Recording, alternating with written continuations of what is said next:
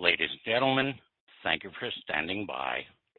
At this time, I would like to welcome everyone to the Hims & Hers first quarter 2023 earnings conference call. All lines have been placed on mute to prevent any background noise. After the speaker's remarks, there will be a question and answer session. If you would like to ask a question at that time, simply press star followed by the number one on your telephone keypad. If you would like to withdraw your question, again, press star one. Thank you. It is now my pleasure to turn today's call over to Alice Lopatto, Vice President of Investor Relations. Ma'am, please go ahead.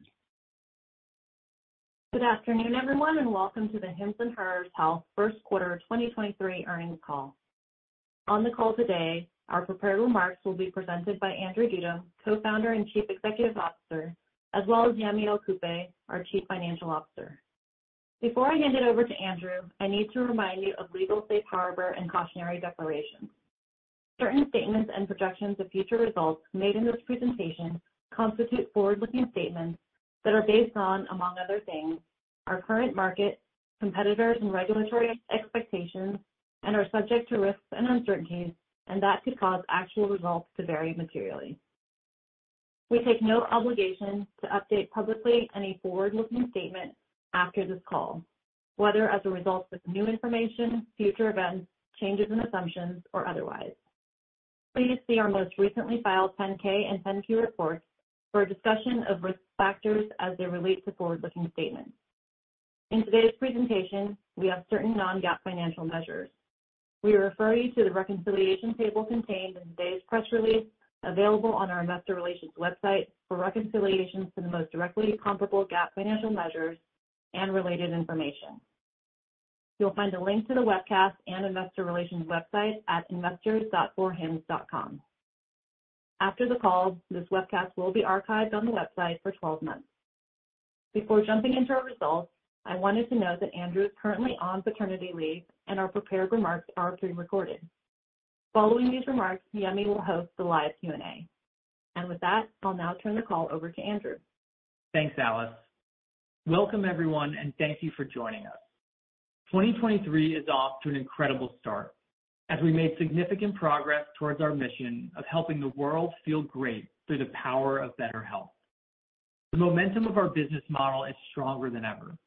Strong execution across our four strategic pillars, trusted brand, leading technology, innovative products and services, and clinical excellence, is enabling us to draw in more consumers and emerge as a leader at the forefront of an immense opportunity. When we look at our market opportunity, there are more than 100 million Americans suffering from a chronic condition, and in some cases, as high as 90% of the population have yet to be treated.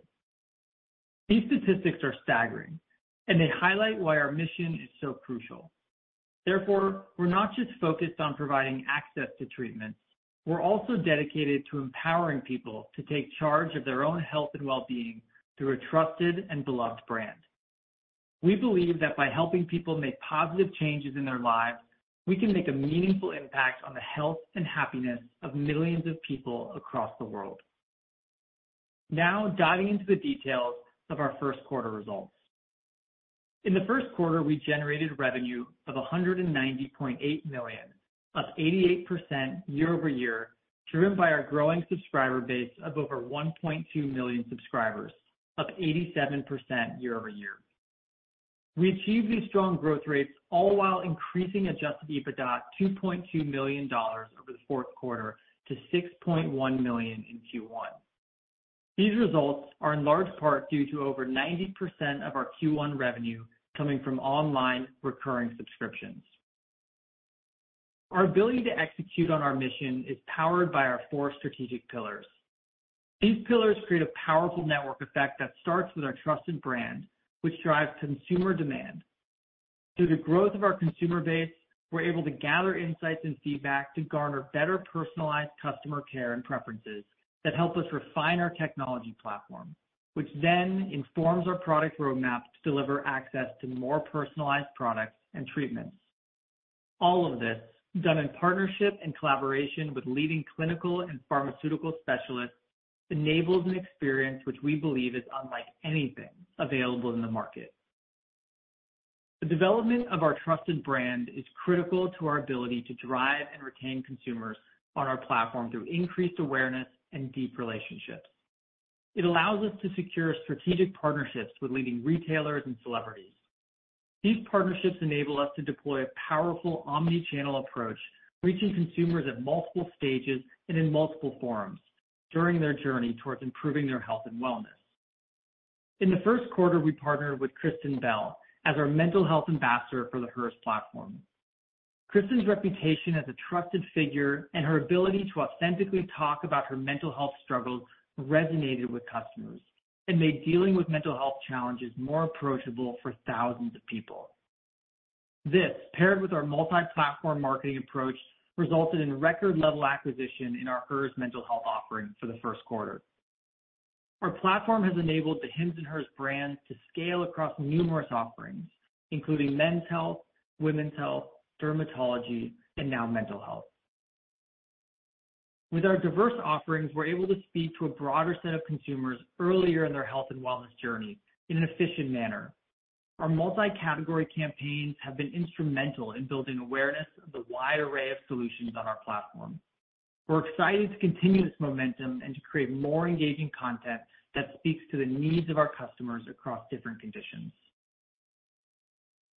As our platform continues to scale, we will deploy our leading technology to leverage unique insights, delivering access to world-class care for our customers and best-in-class tools for our providers. In the first quarter, we made a number of updates to our platform to ensure customers have an easy-to-use, educational, and personalized experience. The rollout of account management tools made it more seamless for our consumers to get the treatment that they need at the cadence they desire and in a broader variety of form factors to meet their needs. Additionally, we were pleased to see conversion across several offerings increase as consumers experience more personalized and specialized onboarding experiences. Through the power of scale, our platform generates insights that are enabling us to deliver an expanding number of innovative products and services that customers love. Our over-the-counter products are a great example of this and have become increasingly popular, especially our hair care products. In the first quarter, we added a new anti-dandruff shampoo for Hims customers, which expands our existing line of men's hair care products and can be bundled with our prescription offerings. Moving to our more personalized products, we strive to provide customers with access to treatments that fit in their diverse needs. In February, we launched Hard Mints by Hims, a personalized men's sexual health solution, which was met with tremendous consumer response.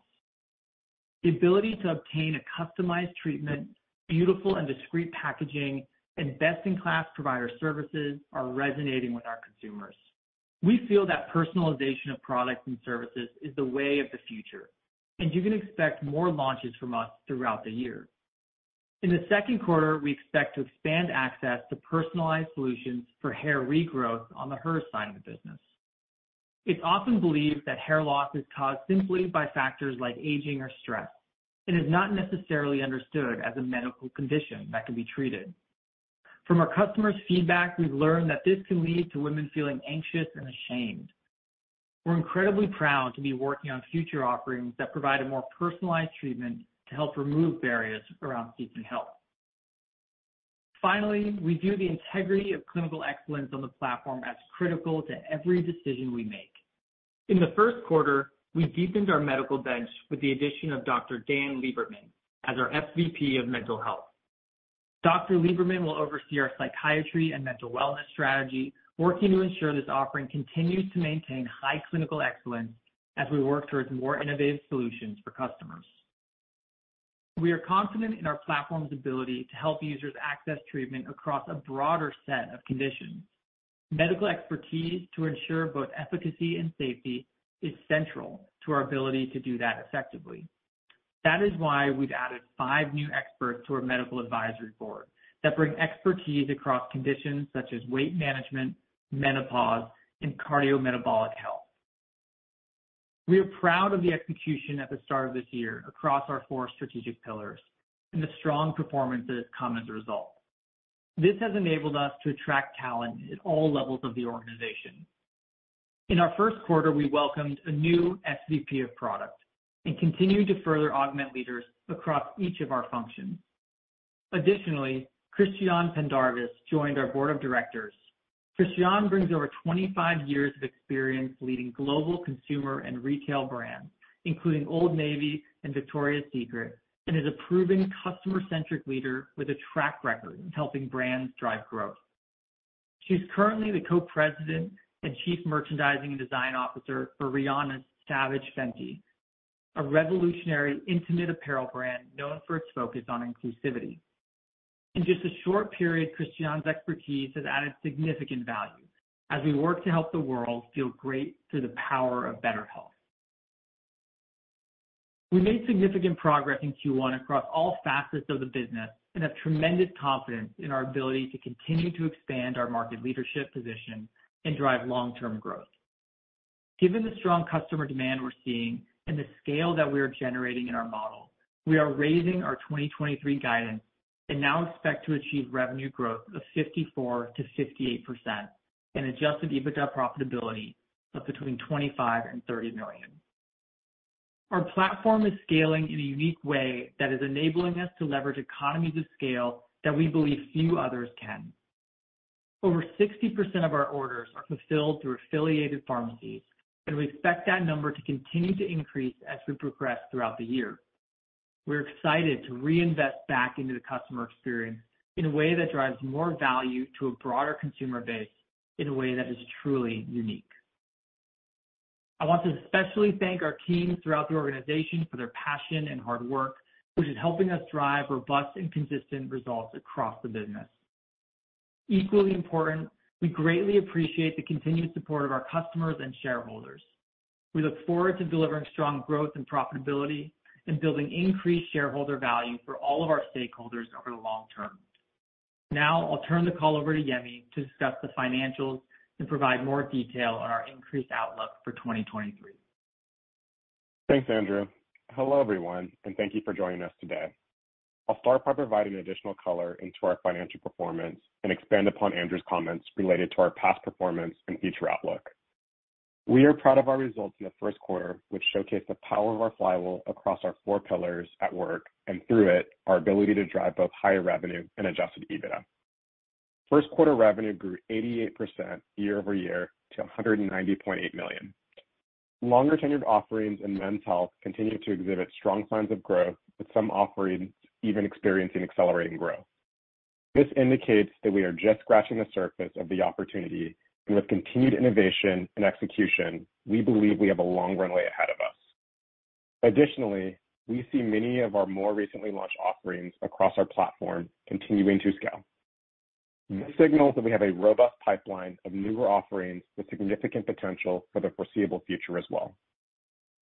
Similar to prior quarters, revenue growth was primarily driven by our online channel. In the first quarter, online revenue increased 96% year-over-year to 184.2 million.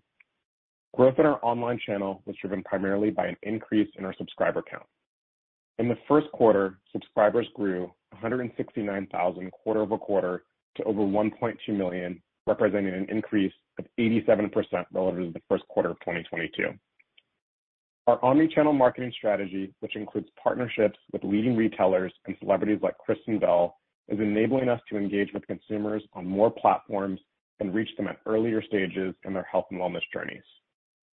Strong subscriber growth is a signal that the combination of our omni-channel strategy, seamless onboarding, and account management features are working as intended. We look forward to continued innovation across each of these areas. Online revenue growth also benefited from higher monthly online revenue per average subscriber. Monthly online revenue per average subscriber in the first quarter was $55, up 6% relative to the first quarter of last year. Higher revenue per subscriber demonstrates that we're able to continue to expand our subscriber base while also maintaining high subscriber quality. We are pleased to see our user base continue to express interest in establishing long-term relationships with us. The share of multi-month subscribers increased to an all-time high of 75% in the first quarter. Wholesale revenue was 6.6 million, representing a modest decline of 9% relative to the first quarter of 2022. Efficiency across the organization is at an all-time high. We surpassed 60% of orders fulfilled through our affiliated pharmacies in the first quarter of 2023 and expect over 80% of our orders to be fulfilled via affiliated pharmacies by year-end. The combination of longer duration subscriptions and an ability to capture increased benefits from economies of scale resulted in more than a 1 percentage point quarter-over-quarter increase in our gross margins to 80% in the first quarter. We are pleased by the strong execution of our operations team and expect there is more opportunity to unlock in the future. However, we have actively started to test ways to strategically redeploy a portion of these gains into improving the overall customer experience. As those efforts scale, we expect gross margins to normalize in the mid-70s. Shifting gears toward other elements of our cost structure. Marketing as a percentage of revenue, excluding stock-based compensation in the first quarter, was 50%, stable with the fourth quarter. Increased investment was made in the first quarter toward educating users earlier in the life cycle around the offerings across Hims & Hers, as well as in our partnership with Kristen Bell. Many of these investments are longer term in nature, but we are pleased by the recent success of our efforts. As such, we'll be investing opportunistically to expand awareness of our newer products and offerings, as well as ensuring our voice is heard across the most culturally relevant moments in society. No change will be made to adherence to our capital allocation model, which calls for a payback period of less than one year on our collective marketing investments. Operations and support costs as a percentage of revenue, excluding stock-based compensation in the first quarter, came in at 13%, stable with the fourth quarter. Moving forward, we expect to see efficiency gains as a result of greater fulfillment via affiliated pharmacies, benefits from economies of scale, and leverage on overhead. Technology and product development costs as a percentage of revenue, excluding stock-based compensation, came in at 5% in the first quarter, stable to the fourth quarter. We expect investment in this area to expand as we launch new technologies on our platform that provide improved customer experiences and enable us to better incorporate feedback to improve our product and services. General and administrative costs as a percentage of revenue was 16% in the first quarter, representing a 6-point improvement relative to the first quarter of 2022 and flat with the fourth quarter as we ramped up headcount growth. Excluding the impact of stock-based compensation, G&A costs were 10% of revenue in the first quarter, representing a 5-point year-over-year improvement from 2022. Given the growth of our platform, the reality is that our organization will also need to grow. However, we will continue to grow in a disciplined and thoughtful way. As such, we see further opportunity for leverage on our G&A expenses in the future. Solid execution and disciplined expense management enabled us to increase adjusted EBITDA 2.2 million quarter-over-quarter to 6.1 million in the first quarter. Adjusted EBITDA margins were 3% in the first quarter, representing an improvement of 1 point relative to the prior quarter, a 9-point improvement to the first quarter of 2022. Our adjusted EBITDA performance enabled us to drive cash flow from operations in excess of our capital expenditures. This resulted in a 4.8 million quarter-over-quarter increase in our cash and short-term investments to 184 million. As previously mentioned, 2023 is off to an incredible start. The strength of our flywheel only continues to increase. More consumers than ever are choosing Hims & Hers as a result of our trusted brand. Our technology enables us to provide them with access to personalized solutions and treatments in direct response to their feedback, which we feel will result in increased adherence and better outcomes. At a time when others are pulling back, the resilience of our consumer base and durable recurring revenue model enable us to lean in. Strong efficiency across the organization has allowed us to efficiently reinvest, unlocking an ability to establish a leadership position in a market that we feel has substantial opportunity. We see consumers increasingly seeking personalized products and services on our platform and are energized by the pipeline of what is to come. Given the strong performance in the first quarter, the recurring nature of our business model, and all of the aforementioned dynamics, our perspective on the trajectory of our business in 2023 has meaningfully changed relative to last quarter. We've made substantial changes to our 2023 outlook to reflect these dynamics, which I will now walk through. In the second quarter, we are anticipating revenue in the range of 200 to 205 million, representing a year-over-year increase of 76%-81%. On the bottom line, we expect adjusted EBITDA to be between $4 million-$7 million, representing an adjusted EBITDA margin of 3% at the midpoint of both ranges. For the full year, we are anticipating revenue of between $810 million-$830 million, representing a year-over-year growth rate of 54%-58%. Midpoint of our updated range is 75 million higher than our prior range, reflecting the previously mentioned dynamics. We have narrowed our 2023 adjusted EBITDA range to $25 million-$30 million, reflecting higher top line and increased efficiency, balanced by increased investment to take advantage of market opportunities and improvements to our customer experience. These adjusted EBITDA and revenue ranges result in an adjusted EBITDA margin of 3% at the midpoint of both ranges. The assumptions behind our full year outlook remain unchanged. As a reminder, these are: we are able to maintain long-term retention rates above 85%. We continue to achieve payback periods of under one year on our marketing investments, and we start to see traction with an expanded portfolio of personalized products and services that we expect will continue to launch throughout 2023. We are pleased to kick off the year with such powerful momentum. Our ability to drive strong and profitable growth is a clear signal that our capital allocation strategies and flywheel are forming a magical combination. As the year progresses, we look forward to updating you on our performance and continued progress across our strategic pillars. Our ability to drive strong results is powered by those that support us. I'd like to thank our customers, partners, and employees for helping us deliver these outstanding results, and we look forward to continuing to update you on our progress. As a reminder, I will be hosting the Q&A this quarter as Andrew is currently on paternity leave. With that, I'll now turn it over to the operator to open the call to questions. At this time, if you would like to ask a question, press star followed by the number one on your telephone keypad. Your first question is from the line of Jack Wallace with Guggenheim Securities. Your line is open. Hey, thank you for taking my questions. Congrats on a great quarter, and congrats to Andrew and his family. Uh, that's amazing news.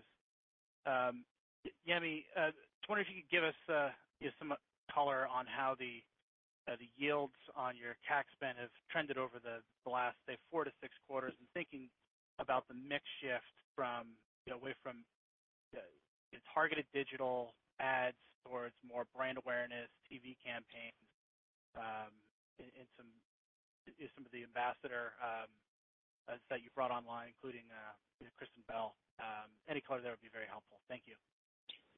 Yeah. Hey, Jack, thanks for the question. Um, I think it's natural for CAC to fluctuate from quarter to quarter.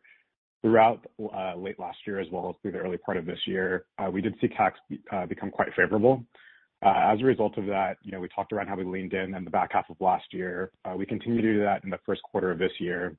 Really what we're starting to do is now just diversify the number of channels that we're in. And so what you can expect uh, for us to do increasingly over time is to continue to lean more into, you know, the ambassadors as well as the brand awareness campaigns. Our belief is those are gonna generally take a longer time to uh, pay back. They're more long-term investments. Uh, that said, I think collectively, we're still confident in our ability to maintain the one-year payback period. And so with respect to the environment that we've seen thus far in 2023, it has been quite favorable, but we're proactively leaning into some of the other channels just to bring people earlier in their life cycle. We expect to continue to do that throughout the year, while also maintaining the one-year payback period. Excellent. That's helpful. And then, can you give us an idea for the the uptake on the proprietary products versus, say, some of the legacy products? You're thinking about existing customers switching where appropriate, as well as the um the mix of products that are being prescribed to new um new customers. Thank you. Yeah, I think it's a great question. I think for some of the longer uh tenured uh categories where proprietary products have been present, we do see actually the majority of users opting in for those for those products. And so many of those would be in the dermatology space. In Q1, this is the first quarter that we rolled out the proprietary products in our sexual health category. And for new users, we saw the adoption was substantially more faster than we expected. Um, I think we continue to believe that we'll see the same success uh, not only in sexual health, but in some of the newer offerings that we expect to launch throughout the year. Um, shortly, we do expect this quarter to launch offerings across our Hers hair business as well. Thank you. Uh, congrats again. I'll hop back in queue. Great. Thanks, Jack. Your next question is from the line of Michael Cherny with Bank of America. Your line is open. Hi. Thank you. This is Dan Clark on for Mike. Um, you know, just wanted to get a sense. We've seen a lot of color from other folks this earnings season around, you know, an increase in utilization across healthcare. Is there any way that you can parse out, like, if you saw a benefit from from utilization in the quarter, would you say your core products sort of exist, like, outside of that? Thanks. Yeah. I think what we've seen is across, you know, multitude of different environments, user demand for our products continue to, you know, increase. I think our conviction is agnostic to, you know, the the broader environment, just given how early we are on in the life cycle, um, users are continuing to opt for our product. And so I think that our belief is it really has more to do with the execution across the strategic pillars that we talk about, building a trusted brand, continuing to enable technology and both access from providers and users to, you know, thrive with that technology, offering personalized products and clinical excellence. Our belief is that really it's the execution across those elements that are driving the strong growth in users as well as the revenue that we've seen on the platform thus far. Got it. Thanks. And then just on taking up the 2023 guidance or the change, the meaningful change in trajectory, you know, how should we think about um, the 2025 targets just with the new 2023 guide here? Thanks. Yeah, I think that's a really great question, Dan. Um, I think at this time, like we, you know, set the 2025 targets as more uh, of long-term targets, I think that we were pretty explicit for both the revenue target as well as the the EBITDA target. The way to think about that is it's more of a floor versus a ceiling. Um and so I think with continued quarters like we've seen in Q1, uh, you know, the conviction, you know, that we probably have in exceeding those targets, you know, increases if we continue to see the performance that we've seen thus far in Q1. Great. Thank you. Your next question comes from the line of Glen Santangelo with Jefferies. Your line is open. Oh yeah, thanks for taking my question. Uh, Yemi, I think there's a lot gonna be a lot of focus on the margin that you reported and guided for. If you look at your revised fiscal 2023 guidance, right, you raised the the midpoint of revenues by 75 million, but yet you raised the EBITDA range at the midpoint by only $2.5 million, right? So I think people are gonna question, you know, where's the incremental leverage? And I think you sort of touched on it a little bit, talking about incremental operating expenses in the quarter, some marketing, improving customer experience. And so what I'm really trying to get a better sense of is for the remaining three quarters of the year, how should we think about, you know, the cadence of gross margins throughout the year versus incremental operating expenses that may be one time or sort of built into the base now to try to sustain, you know, the current level of revenue growth? Sort of any commentary around that would be helpful. Yeah. Great question, Glen. I think at this time, like, we really do want to maintain flexibility. Like, we're pretty early on in the year, and we just see an immense amount of opportunity uh, ahead for us. And so really, I think as we take, you know, more of a longer-term orientation to our investments, Um, we just see so many different facets and opportunities to continue to drive growth across the platform.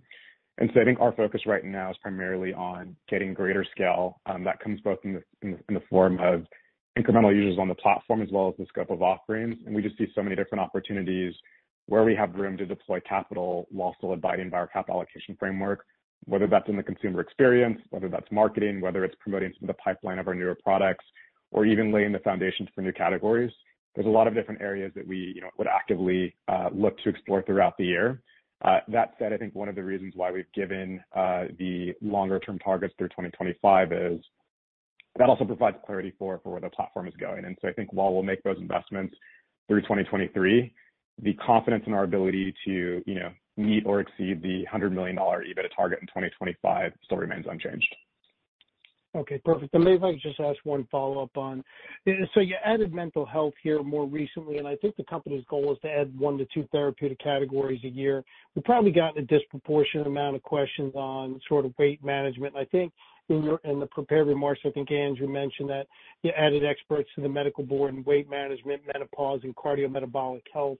You know, is that sort of like a precursor to ultimately moving into those categories? And obviously, weight management is the one that people are sort of focused on, but, you know, given the high price of those drugs, doesn't seem consistent with sort of your cash pay model. So I was wondering if you could just provide some clarity around those comments, that'd be helpful. Thanks. Yep, sure. I think we've, you know, we said I think there are several categories that we, you know, do view as exciting, whether that's expanding the offering across men's health or women's health.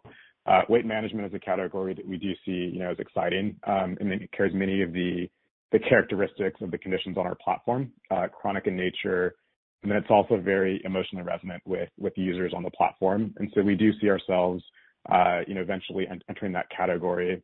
Again, I think it's pretty early innings, and we're gonna do so in a very disciplined and thoughtful way that adheres to the standards of our of our platform. The um, recruitment of the experts, you know, will enable us to, you know, at some point enter that category effectively, and we'll continue to update you as we, as we get more clarity there. Thanks for the comments.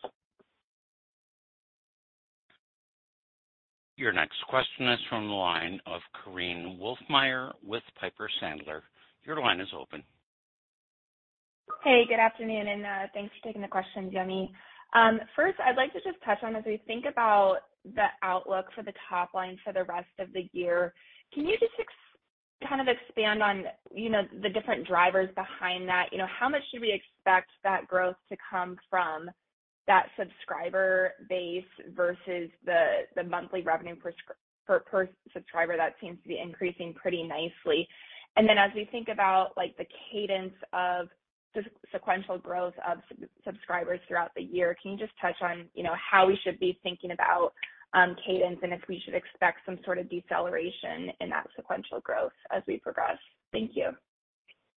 Yep. So I think on the first, you know, the first uh, element of the equation, I think that we started the the year off very, very strong. And so I think as a result of the momentum that we see in Q1, given the fact that the vast majority, 90%+ of the revenue is recurring in nature, uh, that will naturally cascade into subsequent quarters throughout the year. And so some of the momentum we're gonna get just inherently from uh, the strong foundation that we've built in Q1. As we also just look at some of the um the dynamics that we've seen across, you know, many of the categories that we're already in with respect to proprietary products, uh, we've seen, you know, an uptick in, you know, overall user adoption on on that front. And just with some of the newer offerings coming across, you know, some of the categories that we talked around earlier, such as Hair, we're confident that we can, you know, see, you know, continued subscriber growth throughout the year. And so that gave us the conviction to elevate the the guidance expectations. Um, with respect to subscriber, you know, kind of subscriber count, we don't explicitly guide to that. Um, I think that that number will will move, but the way to think about it is inherently the primary driver of revenue growth, you know, throughout the year is going to be primarily on the the subscriber, the subscriber growth. Very helpful. Thank you. And then if I could just touch on the gross margin. I know we touched on this a little bit earlier, but I'd like to dive a bit deeper. Um, You've been talking about adding more innovation in the products, and as you do that that could pressure gross margin a little bit, head into the kind of like the mid-70s range. Can you just touch on when we should start seeing kind of a heavier impact from that? I mean, 80% this quarter is really good. I mean, are we gonna start to see some sort of pressure in later in the year, or is that really gonna be a 2024 and 2025 event? Thank you. Yeah, I think it's a great question. Thanks for the question, Korinne. Um, I think what you can expect to see is, you know, the same dynamic that we had throughout last year where, you know, there was a whole host of factors that were actually pressuring gross margins. But as the operation got more and more efficient, uh, not only did we maintain gross margins, but year-over-year gross margins have expanded 6 points. We do see that there is still significant opportunity on our operations to continue to get efficient. Um and so from time to time, the the margins will probably, you know, it's not gonna necessarily be just a straight line down to 75%. It will take us time to, you know, proactively identify what are the opportunities that are most accretive to the platform. And so this is not something that's necessarily going to happen in a quarter or two. I think it will take place over over several quarters. I think also just, you know, the framework that we use as we think around setting our long-term targets is we definitely do wanna pass value back to our consumers in a way that's thoughtful and accretive to the platform. Um and while doing that, you know, effectively, that will take some time to do, and then the margins will will start to come down as we identify those opportunities. Awesome. Thanks so much.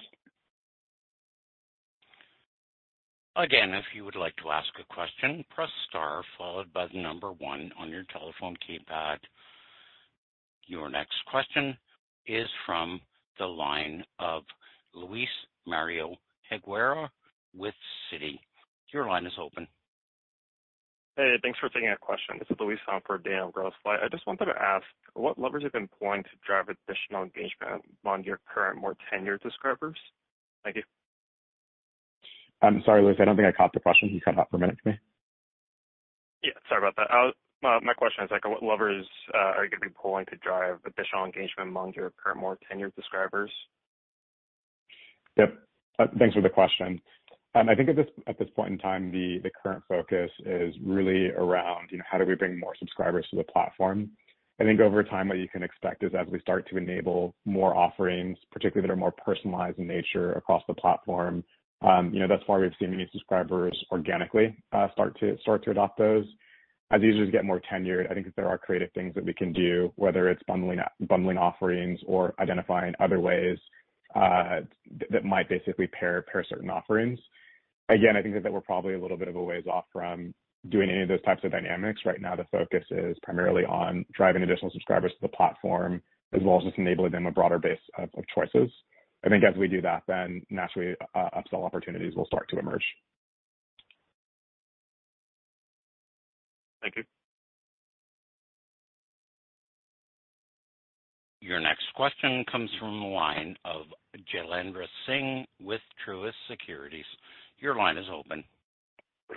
Hi, this is Jenny on for Jailendra. I wanted to follow up on your weight management category.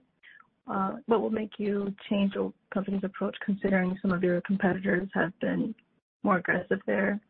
And can you help us understand how does the economics would work considering they're all these new branded drugs? Um, is it all about getting more consumers and subscribers on the platform? Some color on that. Thanks. Yeah. So I think that, you know, the elements, you know, that would make us, um, you know, uh, actively go into the category would be, number one, I think just as we have the advisors, uh, we're looking for ways to do it in both a way that's safe, you know, and effective, and also ways that where we can add value to, you know, the overall category. Like, what we're not not after is just to be a me too, just because the competitive set is offering it. We really wanna bring the distinct capabilities of the Hims & Hers platform uh, to enable something that's differentiated, uh, and ultimately, you know, we feel will drive more consumers to it. I think at this point in time, it's a little bit too early to speak around how the economics specifically would work. It's something that we're, you know, researching in diligence, but there are a multitude of ways to do it. I think we're very much in the early innings of that story, and so we feel that we do have the time to ensure that when we do launch it uh, it lands with consumers, it adheres to our strategy and framework. And ultimately, we view that that will probably be a more successful path over a longer duration.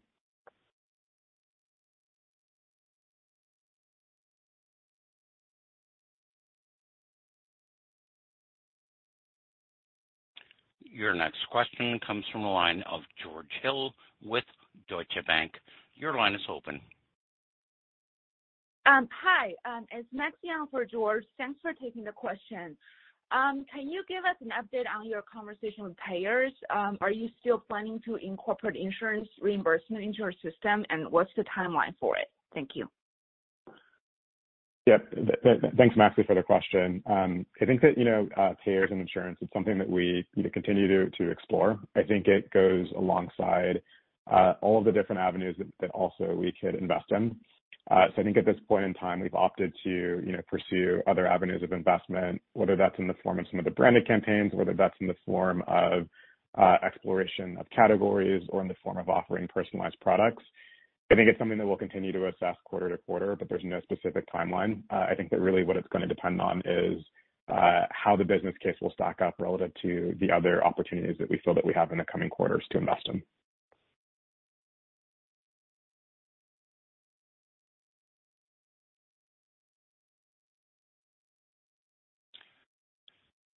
Ladies and gentlemen, thank you for participating.